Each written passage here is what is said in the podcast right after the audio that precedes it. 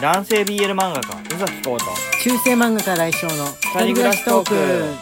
はいこんばんは来翔宇です。崎浩です。あ大人トークの日がついにやってまいりました、はい。一週間ですね。あの通常のトークのお便りもくださいっていう風に言ってるんですけどなぜか皆さんあの気を使ってか大人トーク用の月曜日用のネタをたくさん送って くださるんでそればっかりが結構溜まってきておりますので、えーまあ今週来週ぐらい全然持つかなみたいな感じの量があります。はい。というわけで読んでっていこうと思うんですがあの通常通常のトークは相変わらず足りませんのでねあのお便りが。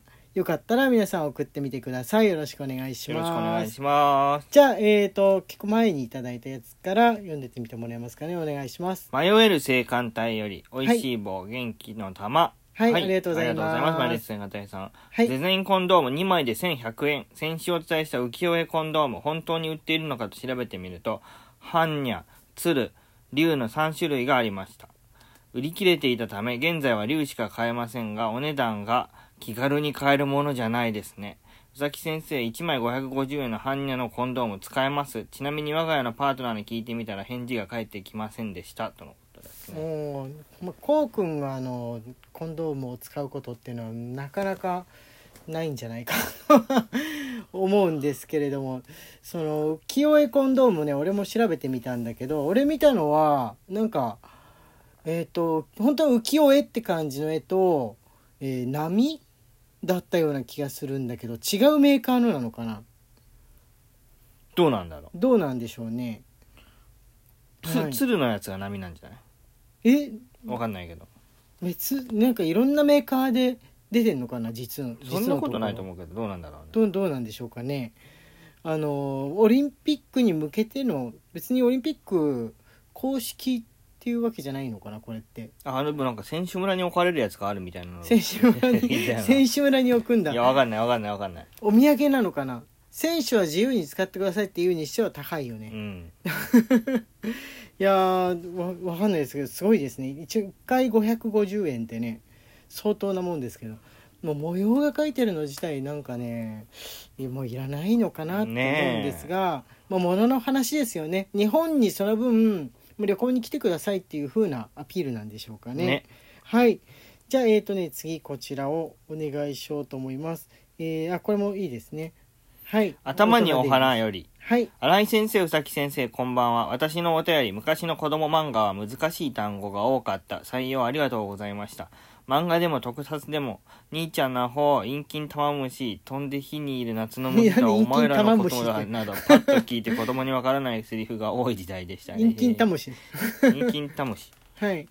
飛んで火にいる夏の虫とはお前らのことだって確かに昔よく使ってましたね。うんうんうんうん兄ちゃんの方陰菌タムシみたいなのはなんか特定の漫画を指しているような気がするんですけどもな何の漫画かわかんないですけどね、なんでしょうガキデカとかでしょうかね。じゃあ続きお願いします。はい。大人での懐かしネタで平成も含むならいつまでがいいかですが、私的に年配のリスナーさんもいるので、トークにあったちょうど真ん中、平成15年までだと、もう21世紀に入っていて、3、40代にはすごく最近の話しすぎて懐かしくない現代語に聞こえてしまうので、平成1桁、平成9年の1997年か、または20世紀いっぱいのストラダムスの大予言が外れた1999年の平成11年が翌年あたりがちょうどいいように思えます。それ以降で懐かしいネタだと、ねっとりした熱気で発生した夏コミのコミケ雲ぐらいしか浮かんでこない自らの年の悲しさです。コミケ雲ってありましたね。コミケ雲ってあったねあったねなんかあれ本当なのかな？本当らそんなにしいですね。水蒸気が集まりすぎちゃってコミケ会場の上に雲が発生するっていうですね。すごいですね。なんか気象魔法が使えるみたいなうん感じの 状況で人間はいっぱい集まるとそうなるんであろうか。でえっ、と平成えっ、と懐かしネタがいつまでが懐かしい大人用のでネタっていう風に何年ぐらいまでが言えるのかっていう風な話だったんですけれども、うんまあ、確かにもう平成も最後の方だとねもうもうなんかまだ若若者かな？最近の若者かなっていう風な感じだから平成一桁っていうのは確かにリアリティがあるところかもしれないですね。なんかどうしても、あの、1999年と2000年っていう言葉には、こはい。脳に来るものがありますよね。脳に来るもの。脳に来るものがあるね、うん。だから2000ってついた限りは2001年だっても2020年だってもあんまり昔って言いたくない感情はあるよね。そうそうそうそうそうこれは1900年代に生まれた人間の感情なんでしょうかね。そうだと思う、ん、1900何十年っていうのを知っちゃってる限り、生まれたって言っても1999年生まれだったらもう90年代のことなんて全然わかんないだろうから、だからやっぱり80年代まあ言って90年頃生まれた人までなのかな？95年ぐらいまではまだあれかな？90年代の記憶あんのかな？ギリだね。うんギリだろうね。ギリだね。うん。4歳とかってね怪しいもんね。あやふやだろうね。あやふやだよね。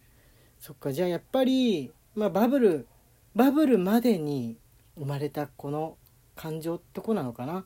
そのなんつうの90年代までの思い出を知ってるってなるととなるとやっぱそこまでが大人ネタ？大人で。そうだと思う？99年までだと思う。99年まではねいいかもしれないね。確かにね。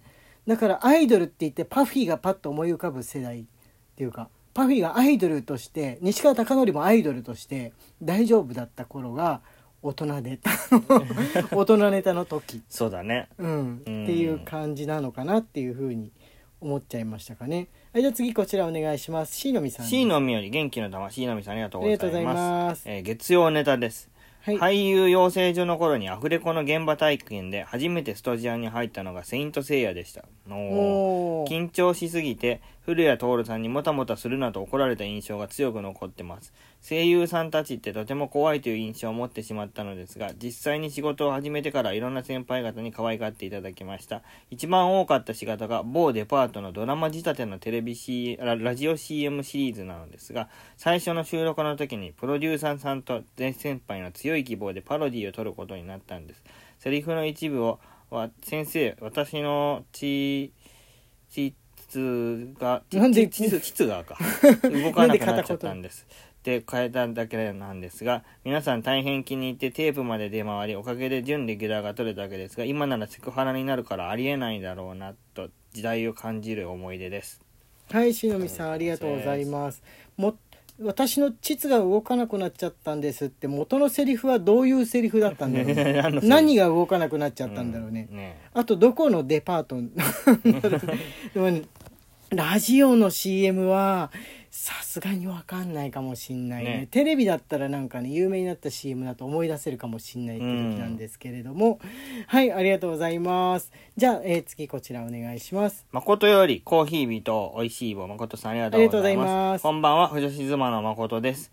ニュースサイトアプリで好きな BL ジャンルアンケートの結果が取り上げられてました2位のオメガバースに注目されていましたが全体のランキングを見てびっくりしたのはこんなにジャンル分けされてるのかということ。BL 漫画の世界は奥が深いのですね。ということです、ね、はい、誠さんありがとうございありがとうございま。ます。これ普通の日でもいいのかなとか悩んだんだけど、オメガバースについての説明をすると月曜日になっちゃうのかなっていうことで、ああの月曜日にしたんですけれどもね。前もね一回配信で言ったかもしれないんですけれども、オメガバースはあのーこうあなんだっけアルファとベータとオメガだっけ？ーはいのっていう人間が分かれててアルファはあの優先的に子供をこうははらます側の種を残す側の人というか あのまあなんていうかね生命みたいな感じのものでベータ普通の人でオメガがそのこう相手をおこのなんつうのね惑わすみたいなフェロモンを出して、えー子供をはらむ側のもともとそういう性質の人で男でも女でもこうこうはらむというかそうそうそうそう、うん。英語圏からねあの発祥なんですよね。発祥なんでで日本でも一部すごく流行ってるということでアルファはそのオメガを見かけるともうどうにも惹かれてしまってもうやらずにはいられなくなってしまう。やりやりたくなってしまうっていう感じの設定の世界観。時代だなこれが上がってくるの。ねそうなんだね。僕ね好きな BL ジャンルアンケートの2回全くフォローしてないジャンルなんですけどね。それが2位に上がってくるってね。はい。ひえ、はい。ってなっちゃうね。こうくんには全く関与しない。興味が関与しないジャうンル、ん。ね。すもうなんかある意味、まあ、極物だと思うんだよ。俺そのオメガバースのカテゴリーっていうのは、うん。その青春ものとかあのなんか SM ものとか、まあ、いろんなジャンルがあるわけじゃん、うん。いろいろある中でやっぱりねちょっと変わってるものだと思うんだよね。現実には全くないわけじゃん。うん。このそういう体質を持って人間が生まれてくるっていう設定はある意味もう SF みたいなもんじゃん。そうだね。うん、別世界 SM パラパラレル SF みたいなもんなんでそれがあたかもこの BL のこの設定であるある設定みたいな感じで思われてるってことが驚きの、うん。驚きの近未来というか多分ね BL を描き始めた頃の漫画家さんたちもそういう未来が来るとはあんまり思ってなかったと思う。さすがにそこまで思ってなかったと思うんですけれども、まあどあれどうやって産んでるんだろう。男のオメガが妊娠した場合ってどうなんだっけ。あんまり読んだことがないんで産み方とかその辺自由が利くみたいですよ。自由聞くんだ。じゃあ、ん。手術で取り出すみたいなやつもあればその賛同みたいなのができて。そうそうそうそう。生ま自由がれるっていうのも。自由が利くみたいです。あまあ SF っちゃ SF だもんね、うん。別次元みたいな。なんかもしこの現代であるとしたら何にもそれがピンとこない我々はベータという普通の種類の人間っていうことになるんでしょうかね。まあないけどもっていうことなんですね。はい。まあやっぱ月曜日データで良かったかもしれないですね、うん。というわけでこれこれに関してちょっと詳しいことしてじゃあ月曜日ネタっていうことでなんかあの興味がある人はね、えー情報をくれると嬉しく思います。我々詳しくないんで。ということで時間がやってまいりました。中世漫画家来翔と。男性 BL 漫画家うさぎこうの二人暮らしトークでした。Twitter のフォローと番組のクリップもよろしくお願いします。お便り募集中です